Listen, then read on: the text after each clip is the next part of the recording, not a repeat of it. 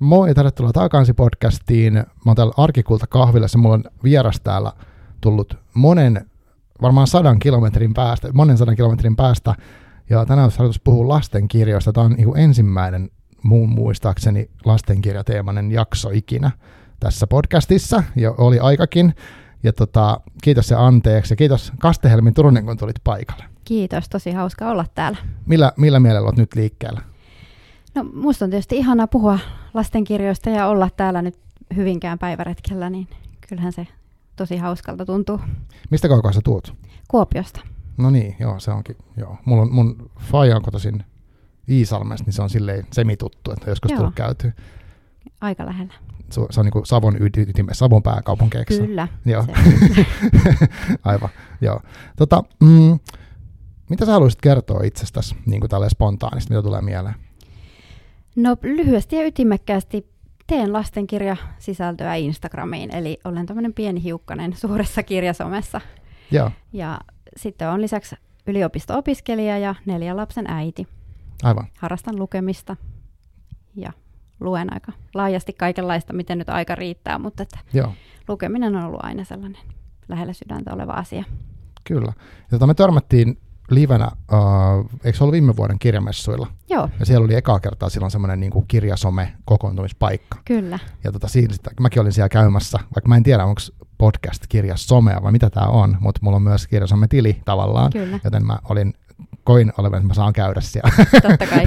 Se, se oli ilmeisesti tarkoitus, että se on kaikille, oli, oli, joo. kaikille tarkoitettu, kyllä. Kyllä, mutta siitä oli vaan hauskaa puhetta silloin, että kuka saa tulla ja kuka ei, että sitä mm-hmm. ihmistä arastelee tälleen. Kyllä. Joo, mutta silloin mulla jäi jo idis siitä, että kun mä tiesin, että sä oot tehnyt lastenkirjasomea, että pitäisikö meidän niin tehdä tästä joku jakso, ja sitten se on kestänyt se vuosi. Mm, mutta onneksi näinkin pian. Kyllä, kyllä.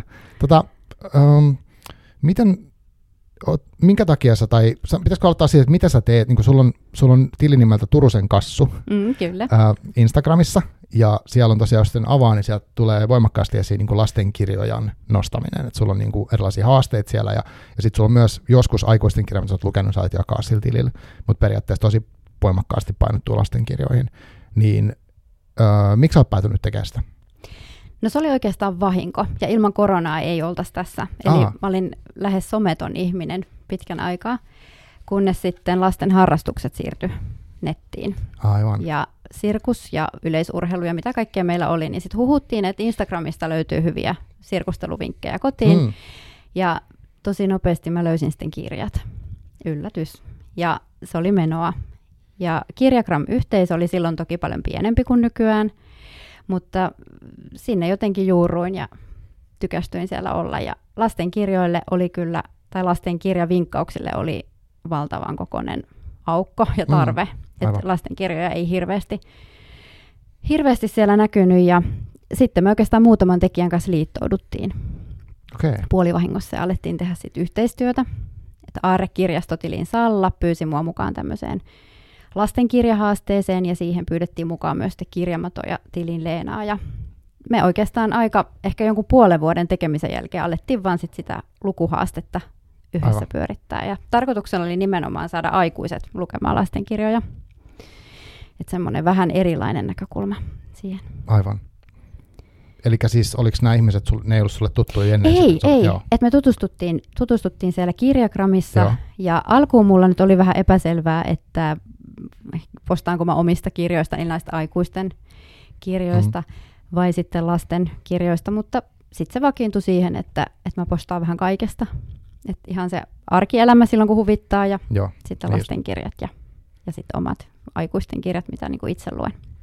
Okei, tosi mielenkiintoista. Mä olisin kuvitella, että sä oot ollut taas pidempään siellä, mutta äh, toi, niin kuin se korona varmaan teki monelle ihmeitä, äh, sekä hyvässä että huonossa mielessä. Joo. Kyllä. Siis kyllä varmasti moni tämmöinen etäharrastus on alkanut Joo, koronan kyllä. ansiosta. Niin, ja sitten se, ehkä se yhteisön hakeminenkin on tärkeämpää. En mä tiedä, mutta siis se, että et, et kun on yksin tai eri, jotenkin eristyksissä, siinä niin. oli se hetki pari vuotta, mitä siinä meni. Niin kyllä. Se tuntuu tosi oudolta ajalta nyt, kun se miettii. Joo, ja siis toisaalta lasten lukeminenhan lisääntyi, mm. tai lapsille lukeminen lisääntyi Aivan. jonkun verran koronan aikana. Ja äh, kun kirjastot oli sen sulun aikana kiinni, niin mä muistan, että niihin aikoihin mä selailin kirjagramia ja, ja se mun varauslista täyttyi. Aivan. Ja kun kirjastot avattiin, niin se, se varaushylly se räjähti. Että siinä ehti kyllä kerätä sitä luettavaa itselle ja lapsille. Ja, ja. Nyt sitä osaa kyllä arvostaa, että ne voi ne varaukset hakea kerran viikossa. Aivan. Tota, tuo lastenkirja-asia on sellainen mielenkiintoinen, että se niin kun, mä oon ite, mä en niin kun muista, jos mä mietin, niin kun, niin kun mun lapset on isoja, mutta silloin kun tuli luettua vielä jotain, niin mä en muista edes, että mistä ne tuli ne ideat, mistä ne kirjat tulisi. Nyt tää on ihan uudenlainen asia. Ja vähän niin kuin harmittaa, että ei ollut vaikka tämmöistä lastenkirjasomea silloin, mutta ähm, kun te rupesitte vinkkaamaan niitä tai sä rupesit jakamaan niitä alun perin niitä kirjoja, niin onko sun niinku semmoinen tausta, että sulle se lapsien lukeminen on aina itsestään selvä juttu? No tämä on kyllä tosi hyvä kysymys, koska kyllä se varmaan on ollut aika itsestään selvä juttu, mutta mäkään en ole lukenut lapsilleni silleen oikeaoppisesti. Ahaa. Et, et mulla on ollut on neljä lasta, jotka on syntynyt aika peräkkäin, ja meillä on ollut refluksivaivaa ja kolikkivaivaa ja valvottu paljon, niin ei mekään, mekään olla niin kuin sille oikeaoppisesti loruteltu ja lauleskeltu ja ehkä kaikkien lukusuositusten mukaan aina mm. luettu, mutta siis aina joka välissä, kun vaan pystyy, niin on, on luettu. Mutta on se silleen itsestäänselvyys mulle ollut, mutta mä oon tässä niinku huomannut, että niitä kirjavinkkejä ei ole ollut mitenkään hirveän helppo löytää. Joo, et esimerkiksi Helsingin Sanomien varassa, Savon Sanomien varassa, kun on ollut pienten lasten vanhempana, niin ei niitä kovin usein sinne ole tullut. Aivan. Ja itse ne on pitänyt etsiä. Et, et kyllä niin kuin, jos kirjasome olisi mulla ollut kanssa käytössä silloin ihan lasten ollessa pieniä, niin olisihan se helpottanut sitä kirjojen löytämistä. Tota, miten sä silloin, oliko se niin, että sä noiden lisäksi niin yritit sä etsiä vaikka netistä jotain silloin ennen tätä, kun sä olit päätynyt tänne somen maailmaan? Joo, siis silloinhan oli blogit vielä. Ja, ja blogit oli, oli kyllä silleen, no muutaman muistan, joista kävin hakemassa niitä. Ja oli ihan lastenkirjoja herikoista. Kyllä, aivan. Oli, noniin. Joo. Mutta, mutta tota, ei, eihän se samalla tavalla helppoa ja vaivatonta ole kuin nyt poimia Instagramista, vaan feedistä. Mm, ja, ja siis tähän väliin jo sanon, että tykkään itse tehdä niin, että varaan kirjastosta ihan saman tien, kun selailen siinä. Aivan. Ja saan jonkun lastenkirjavinkin, niin sitten se on helppo naputella kirjaston varauksiin saman tien, niin ei, ei samanlaista, samanlaista ehkä ei siinä blogia lukiessa, samanlaista helppoutta. Mm, joo, joo, siinä on, se on tosi paljon erilainen se kokemus. Ja onhan blogeja edelleen, mutta silti se, ne on jotenkin helpompi vaan kadottaa sinne. Että ehkä se on sitä, kun itsellekin on tullut se, että melkein se internet on nykyään se, että se on joku somepalvelun kautta katsottava juttu, että ei niinkään, että menee nettiä hakee niin, Googlesta. Joo.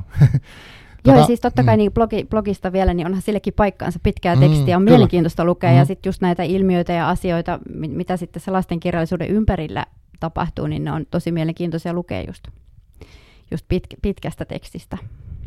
Tota, muistatko vielä, kun sä aloitit tekemään tätä somea, niin äh, ennen kuin sä olit va- vaikka tutustunut niihin ihmisiin ja ennen kuin lyöttäydyt, mä haluan kuulla siitäkin lisää siitä niin kuin yhte- yhteistekemisestä, mutta oliko siinä jotain semmoista niinku hankalaa tai vaikeaa tai niinku kynnyksiä rupeat tekemään sellaista, että mä jaan nyt tässä mun lukemisia nettiin?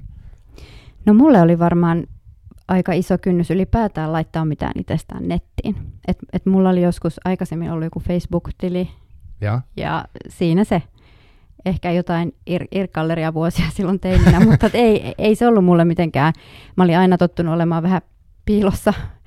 Ja alkuunhan mä tein sitä semmoisella salanimellä, että mulla oli Riittatädin satutunti. Aa, se oli mun ja mun lapseni tämmöinen yhteinen vitsi, että me Titinallen Riitta Korpelaa imitoitiin ja leikittiin. Aa, aivan, ja, joo, joo.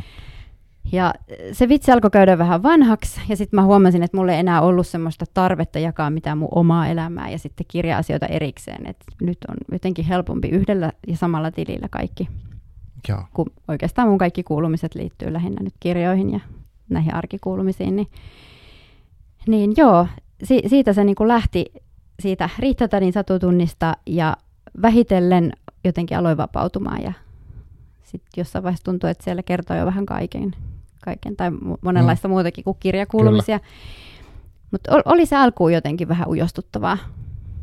Tota, lupasiko sulle nopeasti, tai päästään nopeasti kiinni siihen niin kuin ikään kuin semmoiseen siihen löyhään yhteisöllisyyteen, mikä tulee, kun laittaa kirjagram-hashtagia, ja sitten rupesiko ihmiset reagoimaan, että kyselee sulta lisää tai jotenkin, vaikka lisää, saisinko lisää lasten kirjavinkkejä tai tämmöistä? Joo, siis aika, aika äkkiä. Ja totta kai se, että kun tilillä on lastenkirjoja, se karsii paljon seuraajia tai potentiaalisia mm, seuraajia ehdokkaita niin. pois. Eli ei mua varmaan vieläkään lasketa semmoiseksi Kirjagramin täysivaltaiseksi jäseneksi, koska on niitä lastenkirjoja siinä. Mikä on tosi sääli, jos lastenkirjallisuus ymmärretään näin, että se ei olisi oikeaa kirjallisuutta, koska sitä se on. Mutta, mutta kyllä mä niin kuin koen, että yhteisö on löytynyt. Ja nythän se Kirjagram-yhteisö on niin valtava. Tilejä on tullut niin paljon, että ei, ei, enää ei pysty tuntemaan niin kuin puoliakaan mm, niistä ihmisistä. Niin justi, aivan. Tota, miten sä sitten, kun sä jotenkin tutustuit näihin tiettyihin henkilöihin, niin miten se lähti, että päätit, että rupeat tekemään jotain yhdessä? Sanoit äsken, että sä osallistuit siihen haasteeseen, niin oliko se, niin kuin se ensimmäinen? Joo, tai se lähti oikeastaan siitä no ihan normaalista ajatusten vaihdosta ja kirjavinkkien jakamisesta ja sellaisista, että no hei, ootko lukenut tämän ja mitä mieltä olit, ihan, ihan perinteisiä kuulumisten vaihtoja. Ja sitten tämä Arre kirjasto Salla keksi tämän haasteen ja pyysi sitten meitä muita siihen mukaan, että se, se oli mulle silloin vähän semmoinen jännitys, että uskallanko mä näin pienellä somekokemuksella, että mm. kolme kuukautta Instagramissa vai mitähän siinä oli, mutta sitten niinku onneksi lähdin ja lähdettiin tekemään sitä vaan, koska joo. eihän se nyt loppujen lopuksi sen kummempaa ole kuin, että vinkit, vinkit tiskiin. Ja niin justi. Mutta mut kyllä niinku se kannusti, että aika pian alkoi tulla esimerkiksi varhaiskasvatuksen opettajia, jotka tuli kiittämään, että kiitos kun vinkkaat ja saadaan hurjasti lisää luettavaa päiväkotiin ja kouluihin ja sitten totta kai koteihin. Että kyllä mä ihan säännöllisesti saan niitä palautteita, että kiitos nyt. On kirjastosta kerrankin ollut helppo varata kirjoja. Ja tätä mä oon paljon miettinyt, että kun meille kirjagrammaajille ja lastenkirjasomen ihmisille aika paljon tarjotaan kirjoja, mm. ja varsinkin jos on oma kustanne tai sitten joku muuten pienlevikkinen tai pieni painos jostain kirjasta, että mikä se sitten on se todellinen hyöty, kuinka paljon se tuottaa näkyvyyttä sille kirjalle, että se esitellään Instagramissa. Mä en tiedä, ja siitä ei oikein ole tutkimusta ollut, että mikä on mm. esimerkiksi Kirjagramin semmoinen kaupallinen potentiaali tai hyöty. Niin, tai ainakaan ei osunut mun joo. silmiin, mutta, että, mutta tästä ehkä vielä keskustellaan lisää. Joo, totta. Toi onkin mielenkiintoista, ja olisi kiva tietää, jos jollain siellä kuulijalla joku niin kuin tarkkaan, tarkempaa tietoa tästä, niin olisi kyllä tosi mielenkiintoista kuulla. Kyllä, koska kyllähän siellä niin kuin meidän jo lukevien kesken vinkit mm, vaihtuu toki. Ja tosi, tosi paljon joku kirja saa aina huomiota ja joku kansi näkyy enemmän kuin sitten mm, jotkut niinpä. muut, mutta mikä sitten se todellisuudessa on se vaikutus vaikka niihin myynti- tai lainauslukuihin, niin. sitä en tiedä. Aivan, aivan. Joo, mulle tosi moni haluaisi tietää tämän. Niin, ja, kyllä. Ja joku sanotaan edes lähtien. Ja.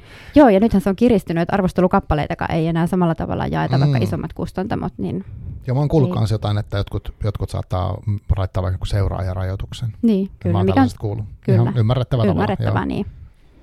Joo. Tota, mm, sä sanoit tuossa aikaisemmin, että, että tota, kaikki ei välttämättä ajattele lastenkirjallisuutta niin oikeaksi kirjallisuudeksi. Se saattaa joskus näkyä siellä somessakin. Niin äh, mitä sä tarkoitat? No sellaisten asenteiden, mitkä on ihan ihmisten, ki, ki, kirjallisuutta harrastavien ihmistenkin puheissa huomaa, että aa, että sä, sä kirjoitat lastenkirjoista, tai että no, ne on sellaisia, ne on haistettavissa ja ne kyllä huomaa. Ja, ja kyllähän sen sit huomaa ihan tämmöisistä konkreettisista teoista, että esimerkiksi lastenkirjakritiikkejä julkaistaan aivan äärimmäisen vähän ihan perinteisessä painetussa mediassa. Ja toki kaikenlainen kirjallisuuskritiikki on vähentynyt hmm. perinteisessä mediassa, mutta lastenkirjoista kirjoitetaan erityisen vähän. Ja sitten mun näkö, näkemyksen mukaan aikuiset ei oikein tunne lastenkirjoja, lastenkirjallisuutta. Hmm. Ja ei, ei seuraa, että mitä. Me huolipuheesta on varmasti lähes jokainen kuollut, ku, ja, kuullut, joo, että lukutaito heikkenee ja lapset ei lue tarpeeksi, mutta että sitä lastenkirjallisuuden arvostusta ja tuntemusta pitäisi kyllä lisätä. Et, et mä esimerkiksi tuolla Kirjagramissa äh, huomaan, tai mu- muutama ihminen on tullut sanomaan, että ai, että sä luet ihan kirjoja, että mä luulin, että sulla on vaan niitä lastenkirjoja siellä. Et, et kiva, kiva nyt seurata sua, kun onhan sulla ihan näitä aikuistenkin niin, kirjoja niin, joo, täällä. Joo. Joo. Et koska äh, siinä on semmoinen jännä juttu, että yleensä lapsilleen lukeva ihminen lukee myös itse. Se lukujärjestys, tai, tai se niin, harrastus on silleen tarttuvaa. Mm, niin, niin, niin, aivan, aivan. Mm. Joo, ja tota, Tuo on tosi kiinnostavaa, koska mulla, on, mulla olisi niin vaikeaa, että se ei olisi oikeat kirjallisuutta, mutta siinä mä mietin myös, että eihän mäkään ole nyt lukenut vuosiin niin lastenkirjaa alusta loppuun. Et vaikka mä oon seurannut sua ja seurannut ilmeisesti, mä luulen, että kaikki nämä, ketkä sä mainitsit ja myös sitä lastenkirjahaastetta, niin mä en esimerkiksi ole tehnyt sitä lastenkirjahaastetta vielä itse. Joo. Ja jotenkin nyt mä vasta tajuun sen, kun sä sanot, tai onhan säkin lukenut siellä, että nimenomaan te haluaisitte haastaa aikuisia lukemaan lastenkirjaa. Minkä takia sä ajattelet, että se on tärkeää? No kyllä niin kuin, se on osa yleissivistystä, tuntea lastenkirjallisuutta jonkun verran ja sitä, että missä mennään. Lastenkirjoissa on sellainen jännä piirre, että ne tarttuu usein ajankohtaisiin asioihin nopeammin kuin aikuisten kirjallisuus. Mm. Ja tähän nyt on tietysti monia syitä. Se tekstimassa on pienempi, ne on, on hieman nopeampia ehkä tehdä, mutta ei aina. Ja sitten myös lastenkirjoihin liittyy semmoinen opetuksellisuus ja valistuksellisuus edelleen, että me halutaan tarjota lapsillemme jotain, mm, ja no. tässä näkyy se hyötynäkökulma, että me halutaan sivistää ja opettaa, että meidän lapset tietää ja meidän lapset pärjää ja oppii uutta ja joten, jotenkin mm. pysyy ajan hermolla. Niin tosi hienosti lastenkirjoissa kyllä näkyy nämä uudet asiat, mitä, mitä nyt niin kuin aikuisetkin lehdistä lukee, ajankohtaiset asiat. Mm. Ja oikeastaan ei ole mitään asiaa, mitä ei lasten kirjoissa voisi käsitellä. Lapset elää ihan samassa maailmassa kuin me aikuiset. Lapset kohtaa aivan samoja asioita, kuolemaa ja, ja köyhyyttä ja ihan, ihan kaikkia asioita, mitä lap, niin kuin lapsiperhe ja aikuisten perhe kohtaa. Et se lapsille kirjoitettu kirjallisuus on vain kirjoitettu sen lapsen ikätasolle sopivaksi ja lapsen näkökulmasta. Ja, ja lapsen, tai lasten kirjallisuuden erityispiirre on se, että se elää ja kehittyy vuorovaikutuksessa aikuisten kirjallisuuden kanssa. Että kyllä se niinku tiiviisti liittyy siihen. Joo. Joo, siis toi on tosi kiva näkökulma. Mä niinku mietin että tässä, että mähän nyt rupean osallistua jotenkin tähän haasteeseen nyt tämmöisen yes. yllytyshulluna, mutta siis äh, mulla tuli mieleen, mitä sä sanoit tuosta, että mä oon nähnyt semmoisen, vaikka mikä käsitteli toinen vanhempi on vankilassa, mm-hmm. tai oli joku ero tai valtava kriisi perheessä, kun sairastuminen. Tällaisia mä oon kyllä nähnyt niin otsikoina, jossa ei vilahtanut, mutta en, enpä ole niin tutustunut. Ja mä mietin tuossa, mä luin nyt itse asiassa yhden pitkästä aikaa tämmöisen Inka Nousiainen ja sitten, uh, mikähän se kuvittajan nimi oli, muistat sä? Ää, Satu Kettunen. Just, Yökirja niminen kirja, se on, se on nyt jonkin, joku vuosi vanha, mutta se oli myös tosi hienosti tehty, siis kirja. Kyllä. Jos unohtaa sen kohderyhmänkin, niin tavallaan siis mahtava. Kyllä. Kokonaisuus. Et, et niin, ja, ja siinä oli semmoinen, niin kuin sä sanoit, ennen kuin mä aloitin äänittää, että siinä oli tavallaan sekä lapselle että aikuiselle tai erilaiselle lukijalle, niin on annettavaa. Joo, ja lastenkirjoissa onkin, varsinkin kuvakirjoissa nähtävissä, niin kaksoisyleisö. Eli se kirja puhuttelee sitä lukevaa aikuista ja sitä kuvaa lukevaa lasta. Ja tässäkin on niin kuin hyvä huomata, että lapsi lukee sitä kuvaa, lapsi on lukija. Hmm. Et lukeminen on äärettömän paljon monipuolisempaa ja monimuotoisempaa kuin mitä me ehkä silleen itsekään aina ajatellaan, että kuvan lukeminen on myös lukemista. Mm, ja sillä kuvalla on ihan valtavasti tehtävää siinä kirjassa.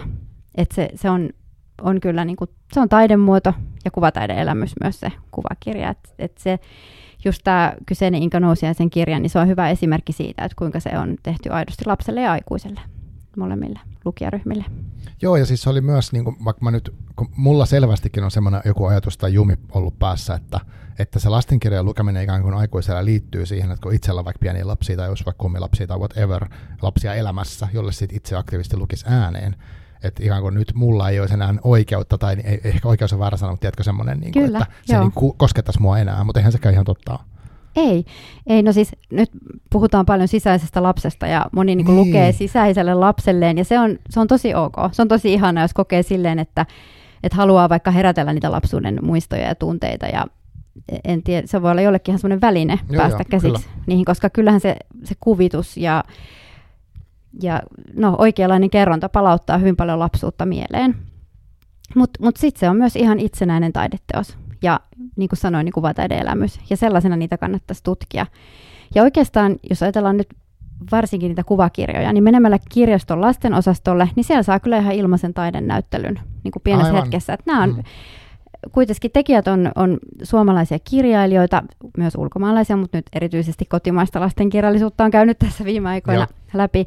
Ja, ja sitten ihan niinku oikeita kuvataiteilijoita, aivan huippu, huippuammattilaisia. Et mä otan itse kuvan aika voimakkaasti, että mulla, tai mä jotenkin sukellan siihen kuvaan ja Joo, nautin niistä silleen hyvin kokonaisvaltaisesti. Niin kehotan kaikkia muitakin tutustumaan siihen kuvitukseen sille ennakkoluulottomasti. Et ne, et ne ei ole, lastenkirjoja on monenlaisia, on niitä, jossa on hyvin informatiivinen ja selkeä kuvitus, ja sen tehtävä on silloin tukea ja selittää, mm. jollain tavalla täydentää sitä tekstiä. Mutta sitten on, on kuvakirjoja, joissa se kuva elää omaa elämäänsä, ja se on vähän kuin polkupyörä, että yhdellä polkaisulla aina teksti työntää, ja yhdellä polkaisulla kuva työntää sitä tarinaa eteenpäin. Tämmöisen vertauksen on kuullut. Joo, onpa kiva. Joo. No tuossa esimerkiksi just mikä mainittiin, nyt mä tässä nostan tosi paljon tätä kirjaa, koska mä oon lukenut sen vaan viime aikoina, mutta siinä on mun mielestä todella paljon toi läsnä. Että siinä, siinä voisi vaikka katsoa pelkästään niitä kuvia ja sitten välillä lukea, tai jotenkin se on, sen kuvat on tosi iso rooli, se on koko valkoivan kokoisia valtavia kollaasimaisia jotenkin, tai miksi niitä pitäisi kuvata, mutta joo, aivan. Kyllä. En mä ole tuollaista hienoa sanoa ajatella. Joo, ja, ja siis sitten ehkä kuvakirjoista puhumistakin, niin mä, mä en tiedä, pidetäänkö niitä vähän lapsellisina? Niin. En, en tiedä, että onko, onko siinä sitten semmoinen ajatus, että lapset lukee kuvakirjoja ja lapset harjoittelee kuvakirjasta sanoja ja tulevaa hammaslääkärikäyntiä varten. Että mehän aikuisina hirveän usein aina painotetaan sitä hyötyä. Että me mm. luetaan nyt tämä kirja, koska me olemme menossa Aivan. johonkin ja me nyt harjoittelemme jo, jo, jo. sitä varten. Mutta äh, tosi paljon muitakin tapoja lukea on, että esimerkiksi se se taideelämys nyt jälleen kerran, niin se on sellainen, mitä mä niin kuin haluaisin rohkeasti menemään mm. myös epämukaviin kuvituksiin ja lainaamaan kirjoja, jotka näyttää vaikka pelottavilta tai vaikeilta tai jopa vastenmielisiltä. Toikin hyvä näkökulma. Mä luulen, että se voi olla toi, mitä mä omassa päässäni on kelannut, niin just toi tämmöinen jännä hyöty, että et ikään kuin niillä koulutetaan sit lapsia johonkin, että sitten ne menee vaikka kouluun tai whatever. Mm-hmm. Niin sen takia ne mukavasti pelkästään liittyy siihen ajanjaksoon, että kun taiteessa olisi kuitenkin tai kaiken ikäisethän voi kokea kaikenlaista taidetta ja kokea mitä, mitä fiiliksiä siitä. Kyllä. Tai varsinkin niin kuin aikuiset niihin laps, niin kuin kaiken ikäisille, ehkä lapsille ei kaikkia taideteoksia välttämättä vielä voi näyttää, mutta onpa, onpa mielenkiintoinen näkökulma toi. Miksiköhän mä oon ajatellut itsekin noin? Mutta ei tämä ole varmaan harvinaista. Kello. Ei, ei ole ollenkaan harvinaista. Mm. Ja se ei välttämättä vaan tuu ihmisten mieleen. Et kun mä, mä haluan aina ajatella Ähm, jotenkin ymmärtäväisesti ja uteliaasti ja tutkia kaikkia asioita silleen Joo. avoimin mielin. Ja tässäkin varmasti ihmiset, ihmiset haluaa hyvää ja haluaisi varmasti tutustua lastenkirjoihin, jos he niin kuin jotenkin saisi siihen mahdollisuuden, jos ei ole lapsia tai lapset ei ole enää siinä iässä. Mm. Ja ehkä se ei vaan tule mieleen. Niinpä. Et voi olla, että, että se ei olisi munkaan juttu sitten vaikka parinkymmenen vuoden päästä. Mä luulen, että se on vielä parinkymmenen vuoden päästä mun juttu, mutta, mutta jos ei niin kuin aktiivisesti tätä harrastaisi ja mm. olisi intohimolla siinä mukana, niin. Mutta aina voi aloittaa, ja tämä on silleen, ei, ei vaadi paljon, kirjastokortin. Niinpä. Uh, no nyt siis, nythän me voidaan mainostaa tosi hyvin tätä nyt juurikin käynnistyvää Lastenkirjahaaste kaksituhattakaksikymmentäkolme, eikö voida? Kyllä, voidaan. Eli siis hashtag Lastenkirjahaaste kaksituhattakaksikymmentäkolme, niin siellä, on, siellä puhutaan tästä haasteesta, mutta haluatko kertoa omin sanoin, mikä sen idea on? Siis ilmeisesti on sama haaste kuin mihin sä alun perin törmäsit. Kyllä. Niin, mut kerro. No se on, se on sellainen haaste, jonka avulla me halutaan tutustuttaa aikuislukijat lastenkirjoihin ja niin ennen kaikkea, että aikuiset tarttuisi niihin lastenkirjoihin ilman lapsia. Niitä kirjoja saa lukea lasten kanssa ja ihanaa, että lapsille luetaan, se on, se on ihan mahtavaa, mutta just vaikka ihminen, joka ei ole koskaan lukenut aikuisiellä lastenkirjaa. Joo. Olisi ihan mahtavaa, että se, semmoinen lukija tarttuisi nyt rohkeasti johonkin lastenkirjaan. Ja me annetaan Instagramissa vinkkejä, kirjalistoja ja, ja sit omia postauksia jaamme, joissa sit aina vinkataan johonkin tiettyyn haastekohtaan sopivia kirjoja. Ja meillä on siis haasteruudukko. Aa, ja tässä on vähän samaa kuin Hermetis, mutta ei kyllä, ole niin valtavasti. Kyllä, niin, tässä on vähän, vähän vähemmän niitä ja Ja me ollaan just se julkaista, julkaistu se meidän haasteruudukko ja me pyritään siinä nostamaan esiin kuvitusta. Et esimerkiksi yksi kohta on sellainen, jossa etsitään kirjaa, jossa kuvitus on siinä kerronnassa oleellisesti Joo. mukana. Et se ku, kuvitus kertoo, kertoo siinä. Ää, kirja, joka jätti hämmentyneen olon, eli otetaan huomioon myös se, että kaikista kirjoista ei välttämättä välttämättä tiedä, mitä ajattelisi. Just näin. Toi on, mä tykkään mm. tommosista. Kyllä.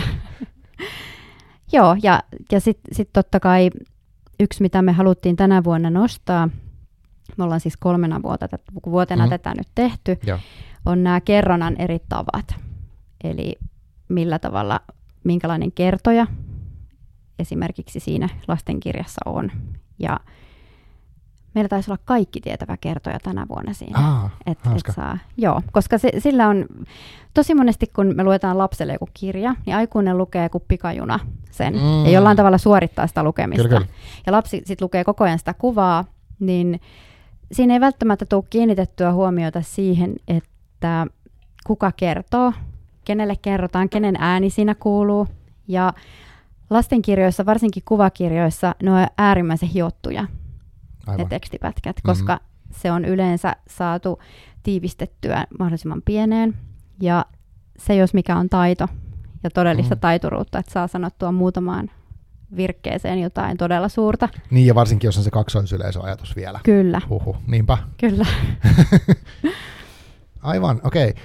Ja nyt sieltä tuossa hashtagiin menee kattoon, niin, niin se, semmoinen vielä, että onko teillä sama porukka siinä jotenkin, kun silloin, kun sä tutustuit tähän? Onko teillä tullut Joo. lisää? No siis meitä on kolme. Tässä Joo. lastenkirjahaasteessa meitä on kolme, ja me ollaan todettu se, että se on semmoinen hyvä, Kyllä. hyvä luku, että voidaan jakaa ajatuksia ja voidaan pitää nopeita palavereja, koska mm. kyse on nyt hauskasta asiasta ja rennosta asiasta, niin, niin, niin. järjestäminen on yleensä, palaverit on mukavia. Eikä liian byrokraattinen. Ei, joo. Joo. Ja, ja äh, kaksi kuukautta on tänä vuonna aikaa osallistua, ja Instagramissa voi sitten raportoida, mitä on lukenut, ja kertoa tämän hashtaggin alla kokemuksiaan. Ja niin, niin. No sitten meillä on vielä tämmöinen pieni houkutuslintu, että, lintu, että jos saa bingon, niin sitten me arvotaan kirjapalkintoja. Siistii. Kyllä. Aha, okei. Okay. Tosi yksinkertainen systeemi. Eli mennetään hashtagin kattoon, ja sieltä sitten val- vaikka jonkun, niin kuin laittanut listoja, niin vaikka asiat jonkun, niin se pääsee heti alkuun. Kyllä. Ja tämän, tämän voi oikeastaan aloittaa ihan silleen, että lähtee joko kirjalistan kanssa kirjastoon. Me ei anneta mitään valmiita kirjalistoja, mutta kirjalistan voi poimia vaikka, äm, no, ihan vaikka oman kirjaston lastenosaston Aivan, listoista. Jo. Tai umpimähkää lainaa kirjoja ja lukee niitä. Ja sitten alkaa miettiä, että mihinkähän bingoruudukkoon saisi sijoitettua mitäkin. Aivan. Toki voi lähteä myös etsimään jotain ihan tiettyä kirjaa, mutta... Kyllä. Mä, tota, mä mietin tuossa, että mä saattaisi olla just semmoinen niin, niin rajoittunut, että mä en vaikka kehtaisi mennä mun siis tutun rakkaan Hyvinkään kirjaston lastenkirjasto, lastenkirjaosastolle. Nyt enää, kun mun lapset on niin kuin jo valtava isä. Ja, mm-hmm. niin tavallaan se, että eihän se ole enää mulle. Niin sit mulle on helpompi se, että jos mulla on joku vaikka niin kuin yksikin kirja, mistä mä lähden liikkeelle, jotta mä voin varata sen niin kuin varausjärjestelmällä, mä haken sen sieltä hyllystä, niin ei tarvitse mennä sinne. Ja tämä kuulostaa tosi kummalliselta, mutta niin kuin tajuan vaan ajattelevani selvästikin näin, niin äh, onko tällaisille, tällaisille henkilöille just ne listat hyviä? On. Kyllä on. Ja siis mä uskon, että moni ajattelee samalla tavalla. Ja jotenkin ihan jo minulla, joka olen koululaisen tai koululaisten äiti, niin tuntuu epämukavalta mennä vaikka koulun tiloihin ainoana vieraana vanhempana. Siinä on jotenkin Aa, vaan semmoinen joo. tunne mukana, että nyt minä olen jossain semmoisessa paikassa, missä mun ei kuuluisi olla. Ja siellä on vieraiden ihmisten lapsia ja haluaa, että kaikilla koulurauha säilyy. Ja ehkä kirjastoissa on vähän semmoista samaa, että kun ne on nykyään aika...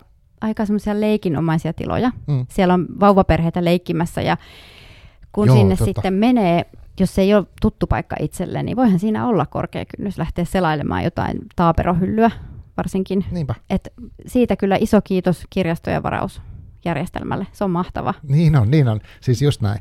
Joo, mutta tota, mä menen osallistua tähän kirjahaasteeseen ehdottomasti, koska mä luin tosiaan tuon yhden kirjan. Se oli ihan sattumaa, koska se liittyy Inka Nousiaisen tulevaan vierailuun, siitä enemmän myöhemmin. Mutta siis uh, se oli hyvä kokemus, ja se oli ihan hauska sattuma myös, että sattuisit tää sun vierailu. Että tää ei ollut mitenkään suunniteltu näin. Joo. Mutta mä haluin lukea jonkun toisenkin ehdottomasti. Ja huomasin itse, että kun luin sen, sen kirjan, niin mulla oli eti siinä aluksi semmoinen aika kova vauhtipää, niin kuin sä sanoit. Vaikka mä luin se itselläni sitä itsekseni, niin tota... Öö, että vasta ehkä siinä kirjan puolen välin jälkeen mä jotenkin, niin se on tosi lyhyt kirja, mm. niin se meinasin niinku vaan juosta sen, niin sitten vasta tajusin, että tämä on vähän niin kuin runokirja, että et niissäkin, jos malttaa vähän hidastaa, niin sitten tulee vielä siistimpää. Kyllä. Ja mä en usko, että runoilijat pahastuu tästä, mutta mä itse nautin runojen lukemisesta tosi paljon. Ja se on monesti semmoinen semmoinen niin kuin hetki olla mm. ja ajatella ja rentoutua. Ja siis voimakas aistikokemus, niin lastenkirjoissa on sitä samaa. Ja, ja totta kai kieli ja, ja moni muukin asia erottaa ne toisistaan, mutta lukijalle se kokemus voi olla hyvin samanlainen. Se voi olla rentouttava tai rauhoittava tai sitten mm. jotenkin ajattelemaan pakottava. Joo. Ja mitä vähemmän tekstiä, esimerkiksi tämä Inka Nousiaisen lastenkirja on, itse asiassa taitaa olla aika runsas tekstinen kuva kirjaksi, mutta tietenkin paljon vähemmän tekstiä mm. kuin aikuisten kirjoissa tai romaaneissa, niin äh, kyllä siinäkin niin kun saa olla hereillä, että kuka puhuu. Ja mä Joo. huomasin itse, että kun mulla on... on tota keskittymisen kanssa aina välillä pulmaa, niin joutuu sitten lastenkirjoissikana palaamaan niin kuin muutaman sivun, että hetkinen, kukas tässä olikaan se, joka todella puhuu ja kelle mm, puhutaan. Että et kyllä niissä saa hereillä olla. Sitten to, toisinaan se vaan näkyy siitä tekstistä, se on selkeä huomata se, se puhujuus. Ja toiset on helpompia, toiset ehkä sitten vähän haastavampia lukea, mutta, mutta joo, oikeassa oot. Joo, mä mietin myös sitä, että kun, mm, no, me eletään semmoista jännää dystop, tosi dystooppista aikaa, että monella tavalla on sotaa ja on niinku, mm-hmm. no nyt on köyhyyttä hirveästi ja sitten kaikkea mahdollista niinku on yhtä aikaa päällä. Ja tota, mm, niin sitten tässä oli just tämä kokemus, että tämä on jotenkin, että mä niinku tavallaan ehkä pääsin johonkin semmoiseen jännään fiilikseen, että nyt mä oon tässä vähän tää lasten maailmasta turvasta jotenkin semmoisessa erilaisessa moodissa. Että kun mä nyt esimerkiksi lukemassa semmoista toista kirjaa, mikä kertoo natseista, mm. niin siinä ollaan erilaisissa moodissa. Kyllä. Ja tota, sitten äh, sit tämä oli tosi rentouttava ja rauhoittava, mutta silti siinä oli semmoista ajatusta herättävää juttua, eli semmoista niinku, niinku filosofista kelaamista tai jotenkin ihmisyydestä tai niinku syvällistä mu- myös, mutta se oli erilaisilla tarjoiltu.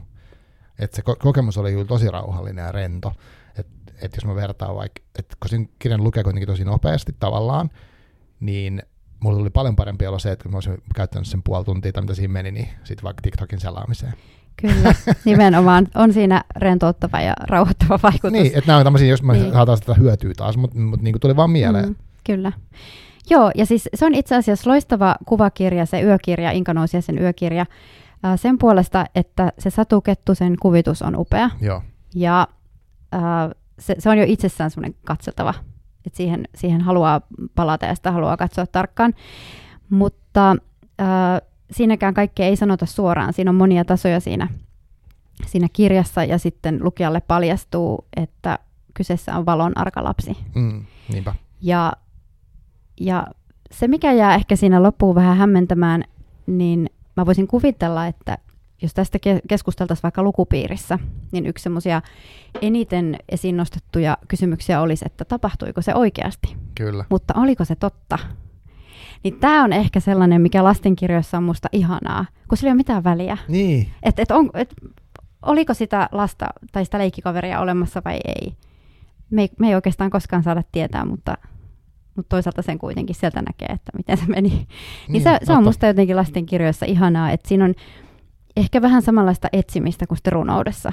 Joo, joo. Ja mä itse asiassa tykkään tosi paljon, tai siis en tiedä, jos mä aina tykännyt, mutta nykyisin varsinkin tykkään semmoisesta kirjallisuudesta muutenkin, missä mä en oikeasti tiedä, enkä mä siis välitä, mm. niin kuin, että onko ne asiat jotenkin realistisia tai, tai mitään.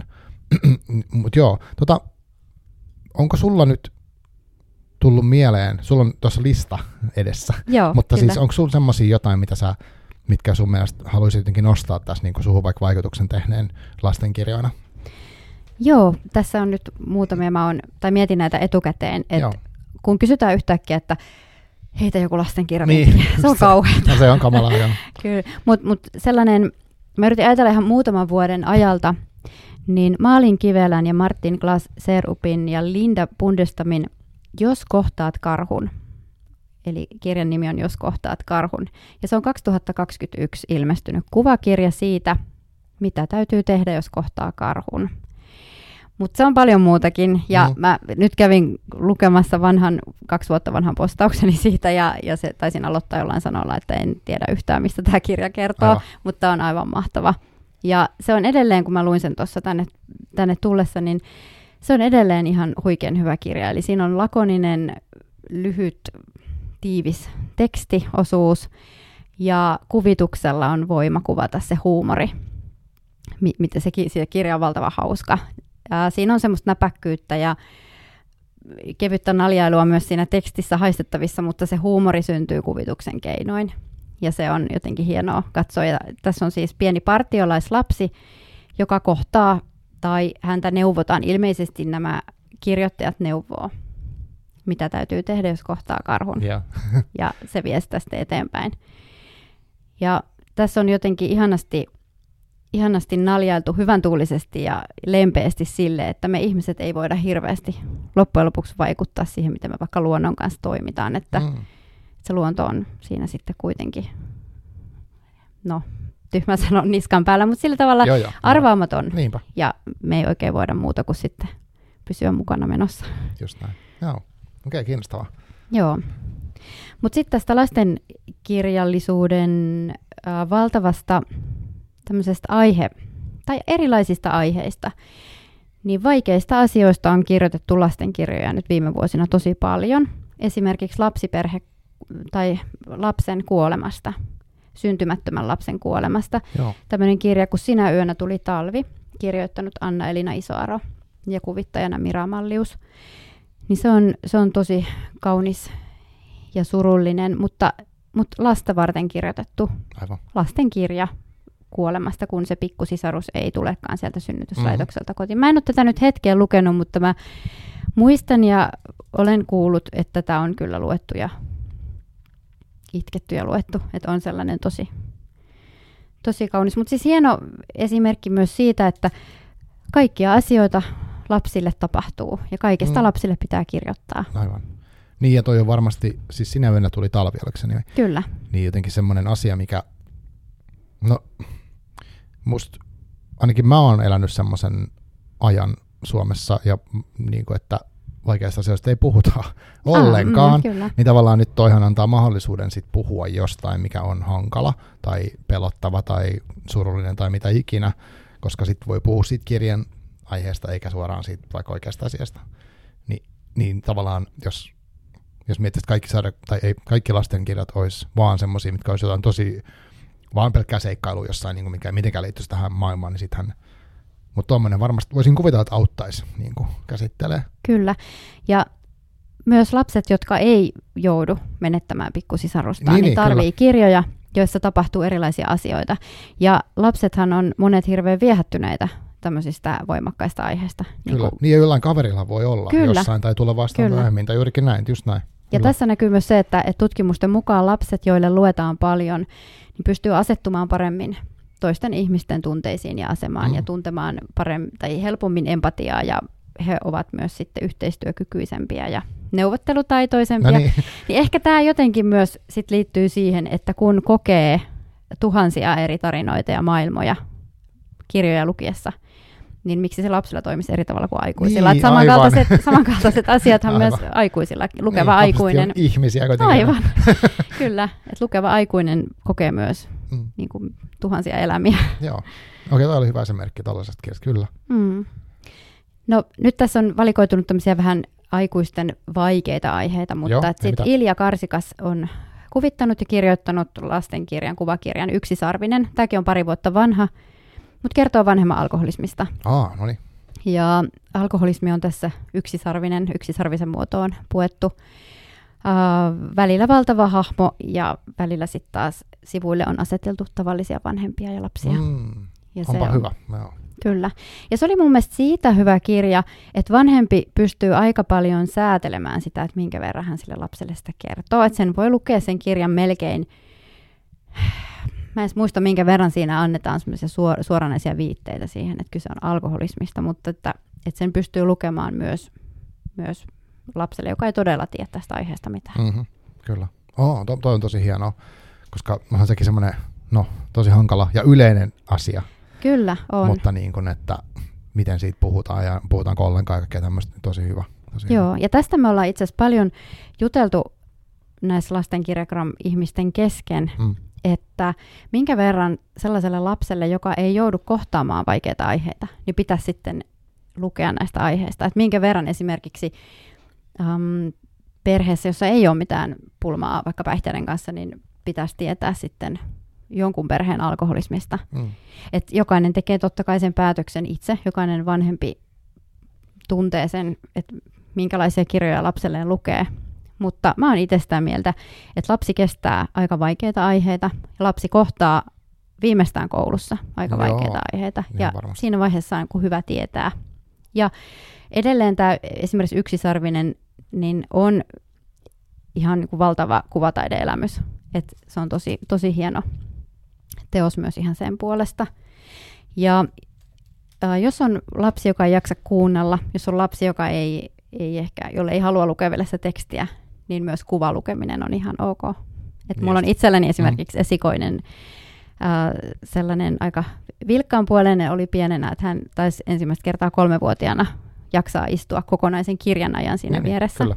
Ja me sitten paljon kuvaa luettiin yhdessä ja sitten kun saatoin kävellä perässä ja, ja lukea sitä Aivan. kirjaa, mutta, mutta että, että tavallaan ne lukemisen keinot pitää sitten vaan löytää, niin että myös sille kuvitukselle kannattaa todella antaa painoarvoa. Niin, aivan. Joo. Se on ihan syystä siinä kirjassa.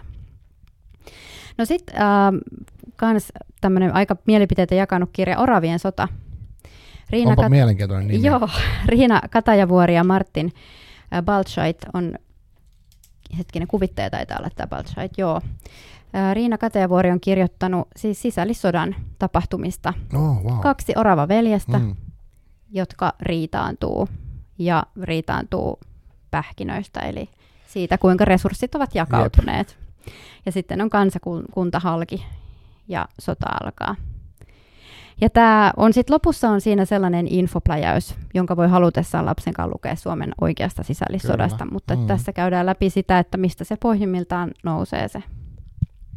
Toi on tosi, onpa hienoa, siis jotenkin kun toikin, siis sisällissota Suomessakin se on sata vuotta, ja en mä tiedä, siis ei, ei se ilmeisesti vieläkään ole mikään helppo aihe, ja, ja jotenkin, että siitä olisi, no mutta toi on tosi mahtavaa, että sittenhän toi on niinku semmoinen potentiaalisesti upeaa, että tämä tuleva sukupolvi, joka sitten lukee näitä kaikkia hyviä lastenkirjoja, niin, niin sittenhän heillä on ihan erilainen näkemys vaikka tähän meidän historiaan.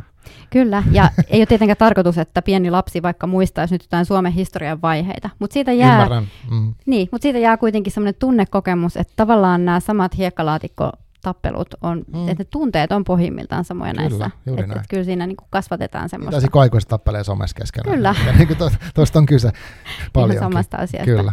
Joo, mutta siinä on myös hieno ja voimakas kuvitus, ja, ja tätä kommentoi useampi ihminen Instagramissa, että en ehkä lukisi lapselleni.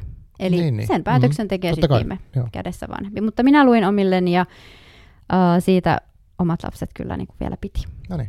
He eivät pidä suinkaan kaikesta, mistä minä pidän. Mm. Ja mun tuli itse asiassa sellainenkin mieleen, että uh, no, en tiedä kuinka nuorena nykyään lapset saa kännyköitä ja näitä TikTokkeja sun muita sovelluksia, mutta sieltä kun sä avaat sen niin tuommoisen minkä tahansa somesovelluksen, niin todennäköisesti se törmää vaikka sotakuvitukseen.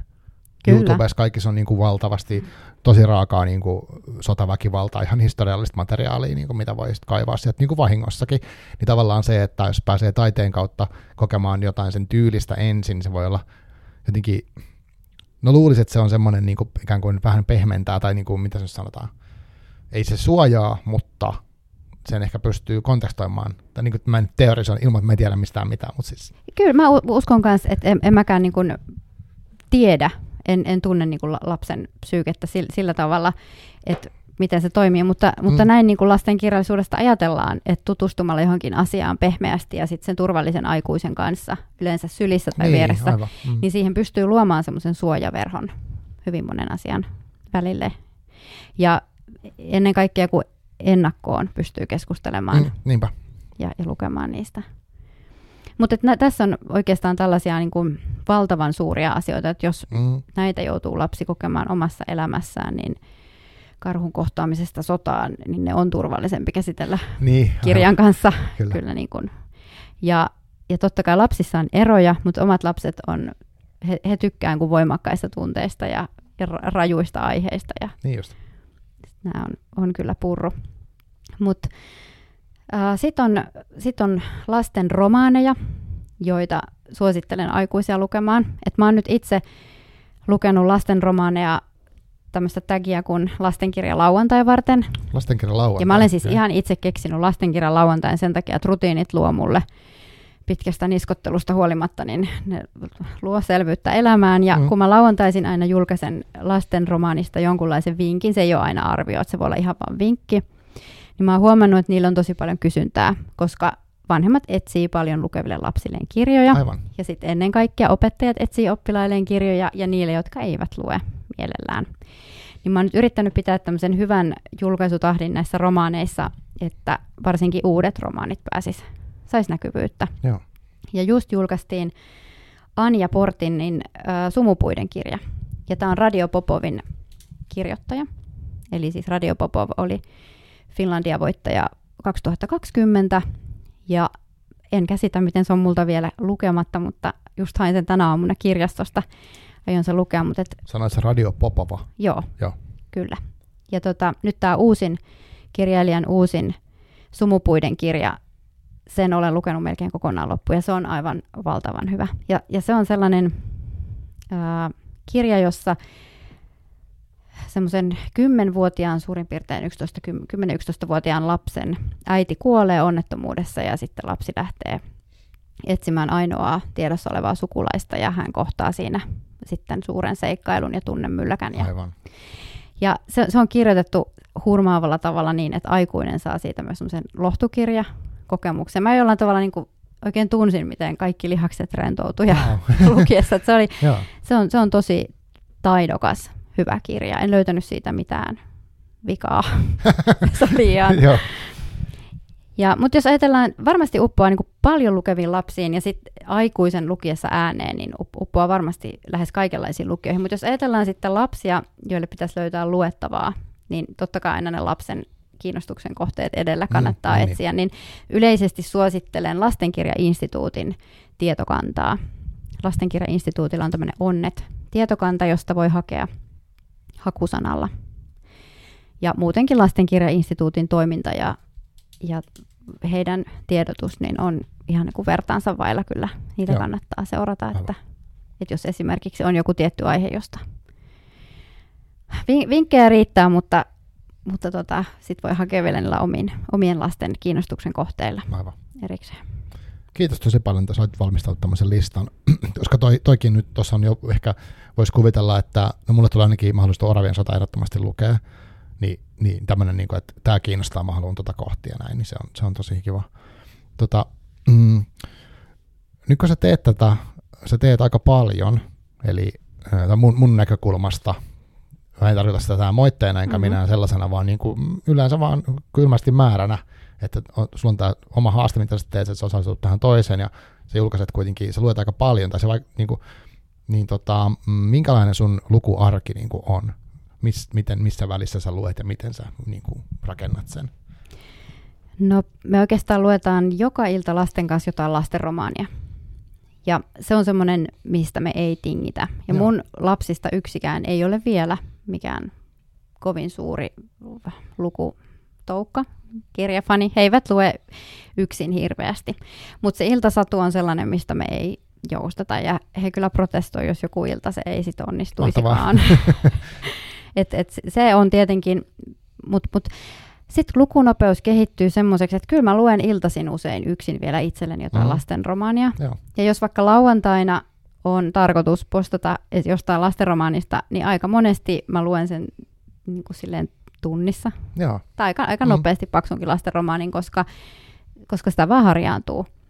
Ja aina en niitä edes kokonaan lue, mitä vinkkaa, mutta, mutta se vähän aina sitten vaihtelee. Yritän pitää sen kynnyksen matalana just sen just takia, näin. Että saisi sais niitä vinkkejä ulos. Ja tätä mä oon paljon miettinyt, mikä meidän lastenkirjagrammaajien rooli siellä on. Että et onko meidän tarkoitus tuottaa laadukasta kirjallisuussisältöä vai antaa vinkkejä perheille. Tämä on vähän vaikea, koska me tehdään tätä ilmaiseksi, niin kovin niin. laadukkaaseen tämmöiseen kritiikin kirjoittamiseen ei arjessa kyllä repeä näillä, näillä tota, tämmöisillä vapaaehtoishartioilla. Mutta toisaalta taas, kun on se oma innostus ja intohimo, niin, niin kyllä niitä aina välillä innostuu kirjoittaa vähän paneutuneemmin. Mutta aika, aika nopeasti ja aika sellaisia ää, sen kummempaa miettimättä tulee niin kuin julkaistua. Ja musta se on nyt hyvä, että et ainakin riittää sitten vinkkejä. Koska lastenkirjojahan julkaistaan tosi paljon. Että tuhatkolmesataa noin taisi olla viime vuoden tuhatkolmesataa. Muist, muistelen näin, että se oli reilu tuhatkolmesataa no. lastenkirjaa julkaistiin Suomessa viime vuonna. Josta Mitä, oli... Sori, keskeytin. Ei, ei mitään. Öö, olikohan suomalaisia vähän yli puolet? Se on siitä iso määrä. Kyllä. Luuliset lukemista löytyy. Tota, kun nyt, tämä olisi ehkä aluksi pitänyt sanoa, mutta ei, sanotaan nyt, niin mikä kun puhutaan lastenkirjasta, niin missä se raja menee, että se niin kuin, ei ole enää lastenkirja, vaan se on joku nuorten kirja, onko se joku tietty ikä? Tai niin kuin tavallaan, että mikä se on se? Niin, tämä on vähän vaikea, koska siis kustantamoillahan on aika, aika tota, liukuva se tapa, Aivan. millä he sen ikäsuosituksen laittaa. Mm. Ja toiset vanhemmat ja opettajat on sitä mieltä, että esimerkiksi vaikka Olivia Online, mikä ollaan nyt molemmat luettu, Joo. Erika Viikin, Kyllä. niin kertoo kutosluokkalaisesta kaksitoistavuotiaasta lapsesta, niin. niin hän on lapsi, mutta hän on myös nuori. Totta. Ja Tää, mä oon esimerkiksi oman neljäsluokkalaiseni antanut sen kirjan lukea, koska hänellä on puhelin, hänellä on kännykkä. Jep, hän näin. Pääsee niihin mm-hmm. käsiksi ja me ollaan näistä asioista puhuttu muutenkin.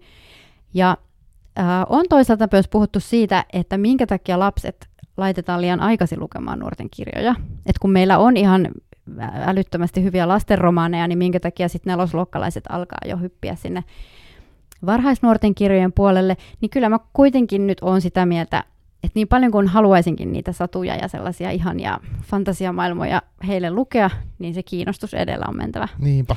Että tämä ikärajakysymys on vähän vaikea, mutta kyllä siitä päähenkilön iästä pystyy aina jotain päättelemään, mutta se, sen varaan ei tietenkään voi laskea. Että...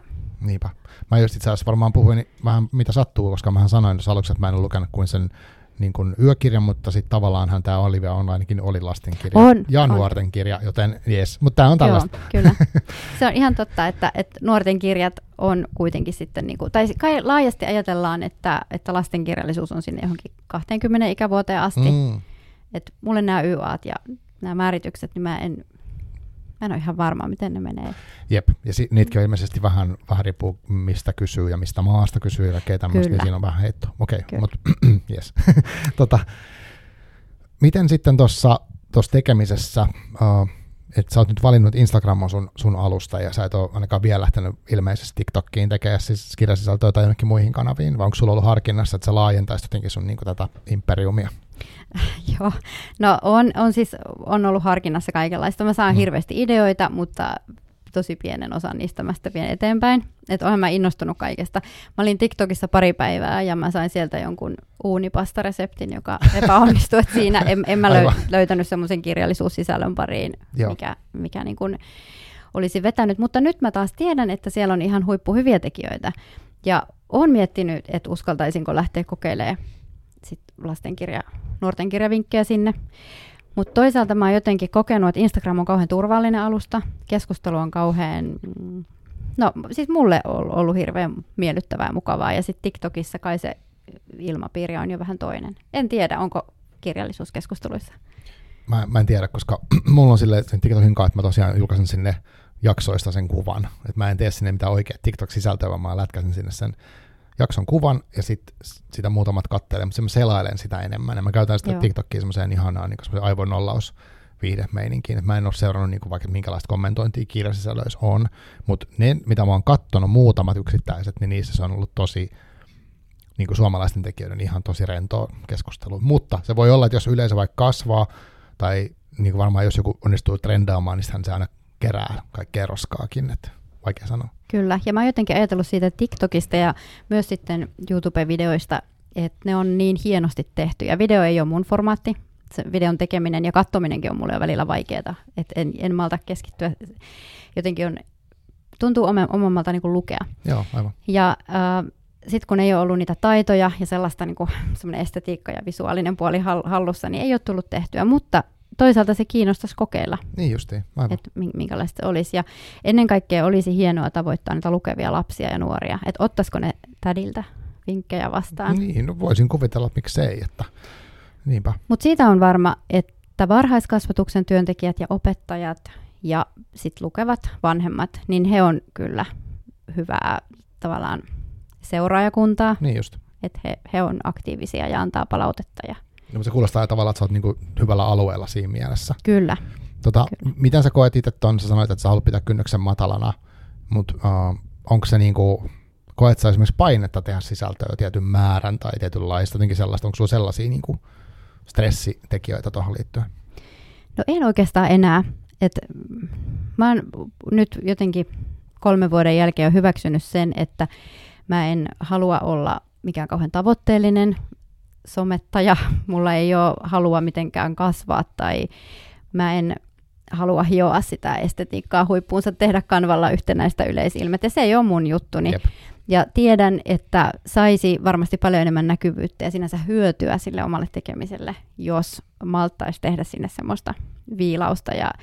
Mutta mut ihmiset, jotka etsii seurattavia somesta, niin aika usein etsii sellaisia, no helposti seurattavia tilejä. Et ehkä siinä mulla voisi olla vielä parannettavaa, että jollain tavalla toisi sitä asiaa enemmän ilmiä esille, että nyt kun on tämmöinen henkilövetoinen tili, eli vaan se oma, mm-hmm. oma ainoa tili siinä, niin ehkä sitä voisi vielä jotenkin silleen vähän kaupallistaa sitä yleisöä, mutta siinä, mut en, en oikeastaan koe paineita. Et nyt, no nyt niin, on löytynyt se semmoinen hyvä. hyvä tasapaino. Joo, tosi hyvältä kuulostaa se.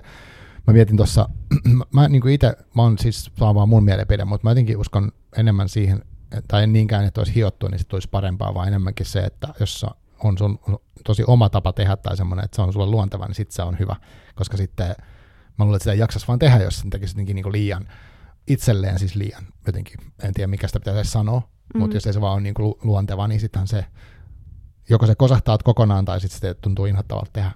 Niin ei siihen sitoudu varmaan samalla tavalla mm, silloin, niin. Jos se ei ole semmoista luontevaa, että et var, varmasti jos tästä työstä saisi rahaa, mm. niin sitä hioisi eri tavalla ja silloin ajattelisi ehkä semmoista saavutettavuutta ja näkyvyyttä ja niin kaikkea ehkä paremmin. Et totta kai saavutettavuutta pitäisi ajatella muutenkin, että pitäisi esimerkiksi tekstittää ne mm. harvat videot, mitä, mitä tekee näin, mutta...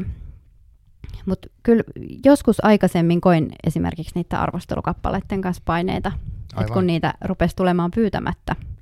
Vaikka mulle sanottiin, että, tai nämä toiset kirjagrammajat sanoi, ettei niihin tarvitse, vaikka se olisi mulle lähetetty, niin mitenkään välttämättä reagoida, ei siitä tarvitse kirjoittaa arvostelua, mm. niin kyllä ne silti vähän jotenkin mietitytti. Ja edelleen mietin niiden arvostelukappaleiden roolia ja asemaa, että... Joo. Kirjoittaako ihmiset arvostelukappaleista samalla tavalla kuin sitten kaikista muista. Et nämä on myös ehkä vähän tämmöisiä ikuisuuskysymyksiä niin kauan kuin niitä arvostelukappaleita lähetetään. Mutta toisaalta ne on pienille kustantamoille hirveän tärkeitä. Ja sitten ne on meille, jotka kuvaa kirjakuvia, niin ne on hirveän armollisia. Kirjaston kirjaa ei voi viedä esimerkiksi lumihankkeen tai, tai muuta. Et on, niin, niissä on niinku joo, monia, aivan. Mä monia mietin eka, miksei voi, että meneekö se valaisuus, mutta mä tajusin, että se voi vie, kun se kastuu. Joo, tämä on ihan vissin kielto, että niitä ei edes mielellään ulkona saisi lukea. Aivan. Että se mm. sillä tavalla. Mutta mut nyt on löytynyt semmoinen oma, oma työ, tyyli ja semmoinen rentous. Hyvä, hyvä. Eli se tarkoittaa, että sä jatkat vielä tekemistä. Ainakin, ainakin. toistaiseksi, niin, joo. Justiin. Kyllä. Kyllä. Um, Sitten onko, onko sä, tavallaan tuossa tuleekin ehkä esiin se, tai sä oot sanonut mun mielestä, että tulee niin kuin jotenkin sisältä se motivaatio, mutta oot sä, niin kuin, saat sä eritellä niin kuin niitä vielä, että mikä se, mitä sä niin kuin saat tuosta tai miksi sä haluat tehdä, minkälaisen sä, minkälaisia ajatuksia sun herää tuosta motivaatioajatuksesta, että miksi sä niin kuin vie yhä teet? No oikeastaan tämä some mulla niin kuin tökkii, niin kuin monella muulla, että mä aina välillä mietin sitä, että, että ja jaksaako operoida Instagram-nimisellä alustalla. Mm, et ehkä niinku, tämä on semmoinen, mitä ei aina jaksaisi, niitä kaikkia kommervenkkejä, mitä pitäisi tehdä, että se näkyisi se julkaisu ihmisillä, kun itse haluaisi vaan tehdä.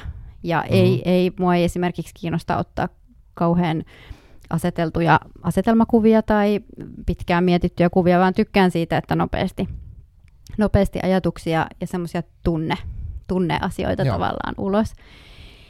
Niin ehkä se motivoi eniten, että on löytynyt semmoinen, ää, mä puhun jo ystävistä ja kavereista ja sitten tuttavista, jotka seuraa toistensa tekemistä. Et mun mielestä mm. on hirveän vertais, me teemme vertaisillemme sitä, että siinä on semmoista yhteistä tekemistä. Et siinä ei ole mitään, mitään semmoista asetelmaa, että yksi tähti tekee ja muut seuraa, vaan että yep. me kaikki jaetaan toisillemme sitä sisältöä ja samalla muuta elämää, niin se on, se on niin kuin tosi hieno juttu. Ja kyllä mulla niin kuin lastenkirjallisuus on ollut aina, kun mä mietin sitä, että mistä se on mulle tullut, niin mä oon ollut ää, piirtäjä, lapsi itse ja kuva, kuvataideopetuksen käynyt, harrastanut kuvataidekoulua pienenä ja ollut sille aina maalaamisen ja piirtämisen kanssa tekemisessä. Ammattia siitä ei mulle tullut, mutta kuitenkin sillä tavalla niin kun katson sitä, no sillä tavalla niin kun palavalla rakkaudella Kyllä. edelleen, että se on mulle tosi tärkeä, varsinkin se kuvituspuoli ja kuvakirjat. Ja sitten lukeminen on ollut aina harrastus. Niin kyllä mä muistan jo, että vaikka mulla ei ollut mitään tietoakaan lapsista, vaikkapa kahdeksantoistavuotiaana, niin kun mä oon muuttanut vieraaseen kaupunkiin, niin mä oon mennyt lastenkirjaosastolle okay. kattelee kirjoja, ja se on tuonut mulle lohtua, kun mä oon ollut, kokenut yksinäisyyttä. Ja Aivan. Hmm. Et, et sillä tavalla kyllä lastenkirjat on ollut kaikissa ikävaiheissa mukana. Et mä oon ensimmäinen kesätyöpaikka on ollut lastenhoitajana, on lukenut Aivan. lapsille. Ja, niin just. Et sillä tavalla ne on kyllä ollut aina. Et ehkä, ehkä se on joku sisäsyntyinen asia niihin sanoihin ja kuviin. Joo, ja nyt sä pääsit koko ajan olemaan sen kanssa tekemisessä, koska on tämä yhteisö, missä tu- to- toimit. Ja, ja, niin. ja se on musta, niin kuin, joo, mä tunnistan tuonne, että on niin kuin palkitsevaa tehdä niin kuin muille, ketkä on jotenkin, niin kuin mäkin koen, että mä teen tätä podcastia niin kuin kirjatyypeille, ketkä tykkää kirjoista jotenkin. Tai yhdessähän mä, niin kuin tämähän tässä nytkin tätä yhdessä, Aivan. eikä niin kuin, eihän tätä yksin tee, vaan niin kuin nimenomaan mehän nyt istutaan yhdessä ja väsätään tätä. niin tota, se, se tuottaa niin kuin iloa niin kuin itsessään jo tavallaan, että Joo, joo, mielenkiintoista, koska helpostihan voisi kuvitella, että siinä olisi joku, niin kuin, että, tai varmasti niin kuin aina somessa ja kaikessa tämmöisessä, mitä tekee, missä julkaistaan jotain, niin kyllä siihen liittyy sitten niitä vaikka num- seuraajamääriä, kaikkia tämmöisiä numeroita helposti, mutta mut se ei ehkä, ei, ei pitkällä juoksulla ole mitenkään kovin kiinnostavaa. Ei, ei, ja sitten ehkä nyt tässä just se yhteisöllisyys on sellainen asia, mikä niin kuin erottaa monen somen käytön. Tai siis, että mm. monen kirjagrammailu on selvästi erilaista kuin sitten tämmöinen yksityispuolen somen selaaminen. Että niin, kyllä siihen kirjagrammailuun mm. liittyy, vaikka olisi vain yksityisen tilin takaa seuraaja, että seuraisi muiden kirjapostauksia, niin kyllä siihen kuitenkin liittyy semmoinen tietynlainen kirjapöhinä. Kyllä, joo. Ja se on, se on niin kuin ilahduttavaa. Tota, Oletko huomannut, että nyt kun sä oot tehnyt kolme vuotta, niin onko siinä ajassa sun tekemisessä tai sitten niin kuin ehkä siinä, miten maailma reagoi, tuleeko sultakin enemmän niitä ehdotuksia, että voi, tuleeko sulla semmoista itse asiassa, että voisit sä kirjoittaa tästä tai tuleeko enemmän vaikka niitä, mitä nyt oli, arvostelukappaleita jotenkin? Niin kuin. Oikeastaan niitä tulee niitä pyyntöjä vähemmän. Et ehkä, mä en tiedä, että onko... Onko se vaan sattumaa, mutta mm. musta tuntuu, että enemmän ehkä nyt vaan lähetetään pyytämättä kirjoja, mutta ei varsinaisesti esitetä mitään toiveita. Okay. Et muutamia tässä vuosien, muutaman vuoden varrella on ollut sellaisia, että on ihan toivottu tietyn tyyppistä postausta. Joo.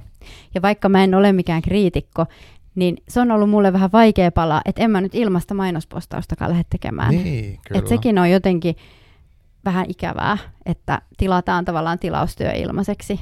Että okei, saan siitä kirjan, mutta kuitenkin haluan lukea sen kirjan, jos niin, se mahdollisesti. Oman mielipiteen, Kyllä. jos haluaa. Joo, niin Kyllä, että tämä on ehkä, äh, tai tämä kirjagram-kulttuuri muutenkin, se on ehkä vähän semmoisella äh, kaupallisen rajapinnalla toimivaa sillä tavalla, että et niin kuin tuossa aikaisemmin sanoin, niin sitä hyötyä on vaikea arvioida, että minkä verran se todellisuudessa sitä näkyvyyttä Niin. ja myyntiä lisää, mutta sit ei se kuitenkaan ihan, ihan pelkästään niin kuin harrastus Jep. kaikille ole, että se on aika myös moninainen se porukka siinä mielessä, ketkä sitä tekee. Mutta äh, kukaan kirjagrammaja ei ui rahassa toistaiseksi, se on, niin se on niin kuin selvä. Tota, miten sä tänä päivänä valitset sun luettavat kirjat, tai seuraat sä niin kuin aktiivisesti vaikka jotain kustantamojen katalogeja, että et sä tiedät mitä uutta on tulossa, tai onko sulle tärkeää, että sä olet nimenomaan uutta, niin kuin millä perusteella sä nyt valkkaat vaikka tyyliin, mitä sä nyt tuut lukea seuraavan kuukauden aikana? Se on vähän muuttunut, että nyt kun mulla on kolme koululaista kotona, koululaisten lukeminen on jo erilaista kuin sitten vaikka sellaisille kahdesta viiteen ikävuoteen, tai kun valitaan sen ikäisille lapsille kirjoja, niin mä aika paljon tutkin uutuuskirjoja nykyään, koska kun lapset täytyy saada lukemaan, niin sitten sen kirjan täytyy olla tuore. Niin, että tästä aivan. Sinäkin olet keskustellut mm. aikaisemmissa jaksoissa, mutta ne oman lapsuuden suosikit, niin ne toimii hyvin harvoin. Ai, ei sinua he vieläkään. Ei sinua ei vieläkään, ei tässäkään jaksossa. Mutta on aina totta kai niitä yksittäisiä, jotka lukee ihan kaiken. Mut niin, no joo, mutta ehkä joo. Se on, se on hyvin harvinaista. Mutta et, et kun lukutaito rapistuu ja jotain tarvitsee tehdä, niin kyllä se lähtee niistä uusista kirjoista, eli mitä mm. on tehty. Meidän Niinpä. täytyy tuntea se, se lastenkirjakenttä, mitä sieltä nyt just parhaillaan julkaistaan. Ja äh, kyllä mä suosittelen niitä uusia kirjoja joo. lapsille Aivan. hankkimaan, varsinkin lastenromaaneja. Et sitten kun on päästy sen harrastuksen alkuun, niin sit voi leikitellä Joo. niillä vanhemmilla ja vaikeimmilla. Mutta aika paljon ä, katalogeja ja sitten toisten Kirjagram-suosituksia. Mm, niin, niin. Mutta kyllä koulusta jo tulee jonkun verran sellaisia, sellaisia vinkkejä, tai ainakin opettajan suosittelemia, että mitä vaikkapa ekaluokkalainen on opettajan suosituksesta lainannut, niin kyllä mm. se mua kiinnostaa, ja sitten me saatetaan lainata sitä, sitä kotiin. Aivan. Joo, tuossa tulee mieleen, tämä on ihan tämmöinen random muisto, ihan, onkohan nyt vuoden sisällä tapahtunut asia, mistä mä olin aivan fiiliksissä. Mun toinen lapsi, tota, uh, nuorempi lapsi tuli, että hän on saanut koulusta tämmöisen tehtävän, että pitäisi joku klassikko lukea, että voit sä, voit sä kaivaa hyllystä. Ja sitten oli toinen, että pitää olla joku oikein kauhu tai, mä olin ihan niin kuin innostunut, jes nyt mä pääsen kaivaa sieltä hyllystä ja näin. Mutta mut, mut, joo, toikin on tietenkin hienoa, että sieltä koulustakin totta kai sieltä tulee ja siinä tulee niin kuin monesta eri suunnasta. Mutta uutuushomma on varmasti tosi hyvä pointti. Että miten tehdään relevantti, no siitä, että puhutaan relevanteista asioista, relevantteista tuntuu varmaan se, että jos on, elää tässä ajassa, niin tota haluaa puhua tästä ajasta ja lukea tästä ajasta. Kyllä, ja siis mä en ole itse vielä lähellekään semmoista kirjavinkkaajatasoa, eli kun kirjastoilla on esimerkiksi ihan oikeita kirjavinkkaajia, joo, joo, niin joo. heillä on aivan mieletön tuntemus, että, että minkälaisia kirjoja on tehty ja tehdään, mm. mutta äh, sen verran on kuullut, että esimerkiksi harrastus, pelaaminen. Joku tämmöinen kärki edellä kannattaa lähteä etsimään niitä kirjoja. Että vaikka miten se Kärpästen herra olisi hyvä, minkä on itse silloin yläkouluiässä lukenut, niin kannattaa kokeilla semmoiselle vähän lukeneelle lapselle jotain mm, uutta kyllä. ja vetävää. Niinpä. Joo, no mutta joo, toi on varmasti se tie. Uh, mulla on vielä jotenkin vaikea, että se henkkoht se niiden katalogien selaaminen, mutta sen takia mä katson somea ja mulla on niin muutamia luottoihmisiä, jotka vinkkaa mulle niin luettavia kirjoja aina välillä. Että mulla on ihan niin kuin tosi paljon koko ajan luettavaa, että se ei ole niin kuin ongelma ikinä ollut. Mutta mut mua aina kiinnostaa, että miten jos sä oot niin kuin tässä aiheessa, niin mikä on se keino niin kuin pysyä jotenkin. Että eihän se varmaan, että se varmaan ihan kaikkiin niitä kirjoja kerkii mitenkään ei lukemaan. Millään. Se on niin kuin ei, ja siis sen, sen takia totta kai just ne kavereilta tulevat vinkit on kullanarvoisia. Mm. Että aina jää jotain lukematta. Niin kuin nyt vaikka joku Finlandia-voittaja pari vuoden takaa, niin... niin. Ihan, ihan tota on vielä suuria aukkoja sivistyksessä, mutta onneksi sitä luettavaa riittää kaikille. Joo, joo, ihan varmasti. um, tota, mitä mun piti vielä sanoa? Mulla oli joku asia, mä ehkä vähän hukkasin sen, mutta tota, tota, tota. Onko ollut mikään se, mikä on ollut semmoinen niin kuin uh, tuossa sun nyt tässä someuralla, niin sellainen iloa tuottanut juttu, tuleeko sinulla mieleen jotain semmoista yllättävää? No kyllä jotenkin kaikkein eniten iloa tuo aina se, kun joku tulee kertomaan lukeneensa jotain, mitä mä oon suositellut yes. ja pitäneensä siitä, niin se on siis se on kaikkein suurin iloa tuottanut juttu, että ei mulla mitään hirveä, hirveätä saavutusten listaa ole, mm-hmm. mutta no mä oon saanut ystäviä, se on ollut semmoinen henkilökohtainen ihana juttu ja sitten mä oon saanut kirjailijoilta kiitoksia ja palautetta ja myös sel, sel, kun olet vaikka sanonut jostain vähän kriittisestikin, siis ikävällä tavalla kriittisesti jostain asiasta, mm-hmm. että mä olisin vaikka jonkun ulkonäön kommentoinnin kirjoittanut toisin, niin mä oon saanut hyvää rake- rakentavaa palautetta niistä sellaisistakin Aivan. arvioista, että ne on ehkä parhaita. Joo. Parhaita palautteita. Aika iso juttu kyllä. On, on ja kyllä. Toi on tosi mahtavaa, jos onnistuu vinkkaa jonkun, mistä ne vielä tykkää, koska aina se aina mene maaliin, tai silleen ei, ei osu kohjelleen. Niin ei, ja se on siis aika arka juttu vinkata mm. jollekin jotain kirjaa, että sitten ehkä just jonkun aiheen perusteella, että no kun luit tämän, niin voisit ehkä lukea mm. seuraavaksi tämän, mutta kyllä. muuten niin. Mutta joo, sitten tähän liittyy totta kai tämä lukutaitoasia, että jos on saanut lukemaan jonkun lapsen, Niin. joka ei normaalisti lue, mm-hmm. että joku tulee kommentoimaan, että kiitos, että minun lapseni tämän luki, vaikka ei normaalisti lue, niin kyllä ne on niitä ehkä hienoimpia Joo, no, mutta on tosi iso juttuja. Kyllä. Tota, miten sitten vielä semmoinen, että kun sä luet myös, tuli puhetta, että luet niin kuin paljon lastenkirjallisuutta, luet niitä, missä on kuvia, sit luet niitä lasten romaaneja, mutta luet myös niin, niin sanottuja aikuisten kirjoja, niin minkä tyyppisestä sä tykkäät ja miten sä ne niin kuin bongailet? Uh, no aika paljon bongailen kyllä kirjailijan nimen perusteella, että kun löytyy yksi hyvä, niin sitten mm. lukee enemmän niitä, niitä kirjoja. Et, um, no kyllä varmaan Instagramista nykyään suuri osa vinkkeistä tulee, että me esimerkiksi taidettiin molemmat kesällä keväällä lukea tämä Todiste. Agota Kristofin uh, siitä trilogiasta. Joo. Kyllä, ja no. tota, se, se oli niinku aivan tosi vaikuttava. Mä oon nyt ne kaksi osaa lukenut Jep. ja, ja ootan kolmatta.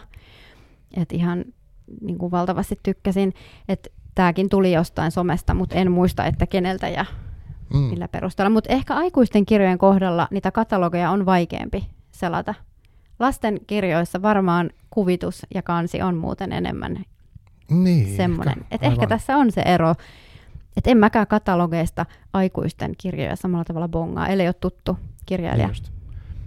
Onko toi Agota Kristof, niinku, tai siis se te, te trilogia on tosi häijy ja kamala ja siis jotenkin tosi semmoinen niinku, uh, menee niinku tosi syvälle monessa jutussa, mikä on mahtavaa, niin onko toi semmoista, mistä tykkäät, vai onko se vaan yksi esimerkki hyvästä kirjasta sulle?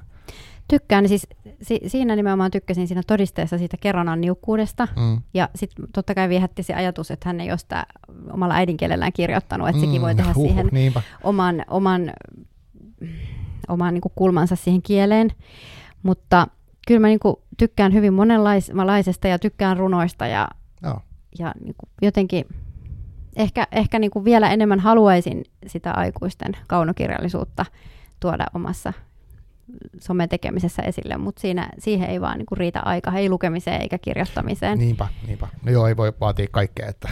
No ei, ei, mutta sitten taas välillä esimerkiksi kesällä on semmoisia putkia, että pystyy lukemaan. Aivan. Pystyy lukemaan ihan kunnolla ja monta kirjaa viikossa. Arkena on, ei samalla tavalla. Onko sulla toi, tota, onko Kristof semmoinen viimeaikaisin, niinku, mikä, sä, mikä olisi sulla semmoinen niinku, tosi kova, vai onko sulla mielessä joku muu, mikä olisi vaikka viimeisen vuoden aikana semmoinen, mikä on tehnyt vaikutuksen, mikä sä nyt muistat? Tosta vaan. Niin nyt kun täytyy äkkiä miettiä tosta vaan. Mä, mä katson mun Goodreadsilla aika esiin, mä katson, onko mulla mitään, mitä mä heittäisin sulle. No siis äh, kesällä esimerkiksi Emilia Männynvälin se esseeteos, Toista en suostu katoamaan, niin se oli sellainen, että et se, sehän on siis helppolukuinen ja, ja monella tavalla ravisteleva, mutta se oli siis semmoinen lohtukirja mulle kesällä. Et se, oli, se oli todella hyvä. Ja tässä on tää klassinen, että nyt kun pitäisi yhtäkkiä muistaa joo, niitä. Joo, siis... Mut, Sori, tämä on vähän paha kysymys.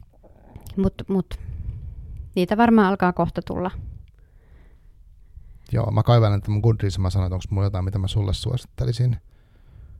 No, mä voisin sanoa sulle, nyt kun me puhutaan Inka Nousiaisesta, mä oon siis luke, yritän lukea hänen tuotantoa mahdollisimman paljon, niin ö, ennen marraskuuta, mutta hänellä on se, mikä hänen edes kirjoissa on niin kuin, musta hyvää niin sun tilanteeseen on se, että nämä on tosi lyhyitä, Aivan. joten sitten et, on, on niin hyvää, kiinnostavaa kieltä ja siinä on paljon niin tiiviissä tilassa, mutta ne saattaa olla niin sata viisikymmentä maks sivua, sata kaksikymmentä sivusia, niin ehkä kerkii lukea. Niin tämmöinen kuin Musta rastas häneltä, Inka Nousiaisen, niin se on semmoinen, minkä mä sulle voisin haittaa suosituksen. Että siinä on semmoista niin kuin, no, su, tosi hienoa surun käsittelyä, ää, kat, niin kuin henkilö on kadonnut. Kiitos vinkistä. Itse asiassa Musta rastas on mun semmoisella pitkällä lukulistalla. No niin, minkä... et ole lukenut vielä. En, Noniin, en ole lukenut, mutta Inka Nousiaista, niin kuin tuossa aikaisemmin vähän sivuttiin, niin olen lukenut joskus yläkouluikäisenä lukiossa vielä, joten nyt niin olisi just. Aika palata. No niin, hyvä. Eikä siinä on, mä, se riittää, koska mä en tykitä näitä suosituksia siitä ainakaan tässä, koska sulla on muutenkin paljon lukemista. Joo, mutta mä mielelläni kyllä otan niitä vinkkauksia. Se Joo. on tosi kaunis asia, kun joku lähestyy ja kertoo, että hei, sä tulit mieleen tästä, että sä voisit tykätä tästä. Niin Vaikka no. siinä on se vähän henkilökohtainen semmoinen pieni munaamisen riski, niin, niin se on kuitenkin niin. tosi, tosi niin kuin kiva juttu. Joo, niin ja se on, se on mä, mä oon samaa mieltä. Mulle saa aina kyllä vinkata kanssa kirjoja. Tosi mielellään tykkään niistä, niitä vastaanottaa niitä vinkkejä. Uh, enkä mä välttämättä niitä kaikkia pysty lukemaan, mutta niistä tulee aina semmoinen, että jees, että just että toi on miettinyt nyt, että mulle ei niin kuin räätälöidyn ajatuksen. Mm-hmm. Ja sitten se ei niin kuin haittaa, vaikka se satu kohilleen, koska se on niin henkilökohtainen se lukeminenkin tavallaan. Että kyllä. Ei voi tietää, mitä joku jossain toisessa herää, herättää. Niin kuin. Aivan. Joo. No tota, uh, Mä en tiedä, osaas mä tässä nyt kysymällä kysyä enää, enää mitään. Mitä, sä, mitä sulla on nyt tässä loppuvuodesta tota, mielessä niin kun tämän kirja, kirjatekemisen? Onko tulossa jotain semmoista, niin kuin tämä haaste on, että menossa oikeasti pari kuukautta, eikö se ole, mutta onko jotain muuta, mitä sä vaikka odotat tämän, tältä vuodelta kirjoihin liittyen? No mulla on semmoinen oma henkilökohtainen tavoite, että mä yritän kirjoittaa enemmän kirjoista, siis yleisesti kirjoista ah, ja lukemisesta. Okay. Että mä oon huomannut, että ne on sellaisia, ne lyhyet postaukset vaikka meidän perheen lukemisesta, että kuinka me luetaan lasten kanssa, niin ne on tosi suosittuja. Mm. Ja äh, mä en jatka tätä yleistä huolipuhetta enempää lukutaidosta, mutta Joo. sellainen asia, minkä mä oon jotenkin nyt tässä jo pitkän ajan kuluessa huomannut, niin sellainen lukemisen saavutettavuus siinä mielessä, että se lukeminen olisi erityisen tärkeää just niissä perheissä, missä luetaan kaikkein vähiten. Ja tämä tutkimustulos, missä, missä on todettu, että se antaa jopa vuoden etumatkan lapselle se säännöllinen yhdessä lukeminen ja ääneen lukeminen, niin se on kyllä tosi merkittävä löydös, jos ajatellaan vaikka lapsen koulukypsyyttä ja koulussa pärjäämistä, ja lukutaito on niin tärkeä kansalaistaito, että jotenkin siihen mä haluaisin omaa pientä ääntäni käyttää, että eri sosioekonomisissa asemissa olevat perheet kohdattaisiin paremmin. Että se on sellainen mun henkilökohtainen toive, minkä parissa haluaisin ehkä joskus tehdä töitä. Että jotenkin no. sellainen lukuote otettaisiin käyttöön laajemmin. Että esimerkiksi perhetyössä mä tiedän, että resurssit on tosi pienet mm, joo, joo. kaikessa lastensuojelussa ja, ja perheiden auttamisessa, mutta Mutta ihan, ihan jo sellainen, että työntekijät koulutettaisiin kohtaamaan lapsia ja perheitä niin, että esimerkiksi vaikka se kirjasto olisi se paikka, minne mentäisiin ensikäynnille yhdessä, ja varmistetaan, että kaikilla on kirjastokortit, kun lähdetään vaikka ensikodista, niin katsotaan, että on kotona kirjoja ja kirjastokortti. Se voi tuntua siltä, että no, onko vähän toissijasta tässä vaiheessa, mutta ei se ole. Et se on valtavan tärkeä asia vauvaperheille ja pikkulapsiperheille ja koululaisille, että kodeissa luetaan. Ja lukeminen on myös luokkakysymys. Niin on. Et se, se on sellainen, sellainen asia, että et ne on aika laajoja yhteiskunnallisia asioita, mutta näitä jotenkin omalla pienellä toiminnallani haluaisin enemmän käsitellä. Että ei pelkästään niitä vinkkien, Kyllä. vinkkien tykityksiä, vaan myös niitä sellaisia. Koska mä tiedän, että munkin seuraajissa on paljon sosiaala- sosiaalialan ihmisiä ja opettajia Kyllä. ja varhaiskasvattajia. Ja sit mä haluaisin levittää semmoista uteliasta ja semmoista innostavaa ilmapiiriä. Et ei, ei paheksuttaisi jonkun lukemattomuutta, vaan niin kuin, meillä ei ole oikeasti meille kaikille ihmisille luettu lapsena. Ja sitten me ei voida olettaa, että, että kaikki lukisi omille lapsille. Et mä aina tätä lasketteluvertausta käytän, että, että mä en ole hoksanut esimerkiksi omia lapsia viedä laskettelemaan. niin, niin. Et me ei vaan, jos joku asia ei ole meille tuttu, niin mm. me ei sitä välttämättä sitten keksitä tehdä. Niin jotenkin haluaisin enemmän käyttää aikaani ja ääntäni siihen, että kannustaisin ja motivoisin ihmisiä lukemaan. Tosi hyvä, hyvältä kuulostaa. Hieno, hieno tota. Niin kuin hienojen arvojen puolesta olet halunnut tehdä töitä.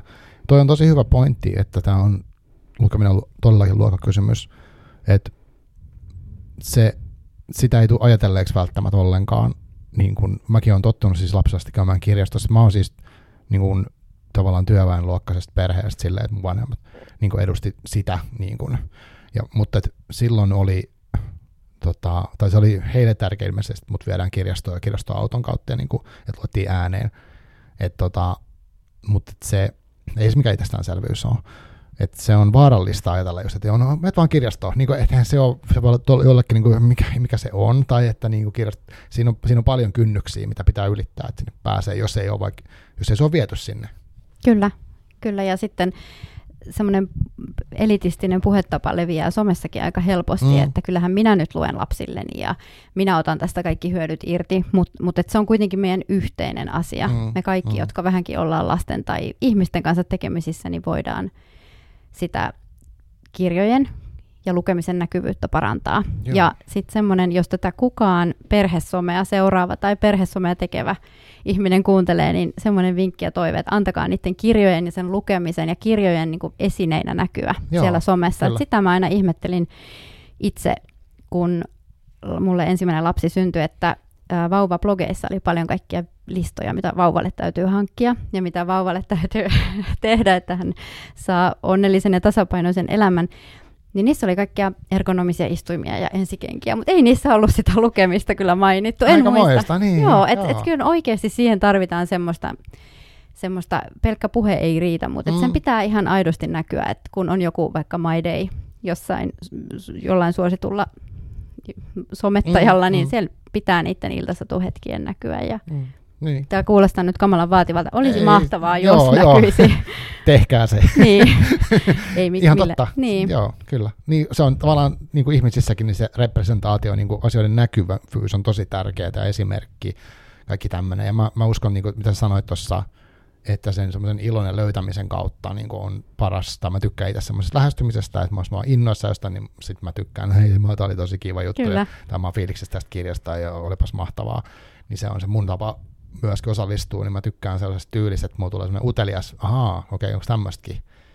Että joo, joo, mutta mm, toi on musta hyvä pitää mielessä toi, että on luokka-asia ja myös toi, että mitä, mikä näkyy, niin se vaikuttaa ajatteluun, vaikka niin. Olisi, niin kun pitäisi, no eihän kyllä minä nyt tästä, mutta ei se, ei se mene niin. Joo, ja sitten sit myös samalla tämä liittyy siihen kanssa, että jos nyt on niin, että vaikka omille aikuisille lapsilleen ei ole lukenut, niin mm. ei siitä myöskään pidä tuntea pistoa sydämessään, että mm.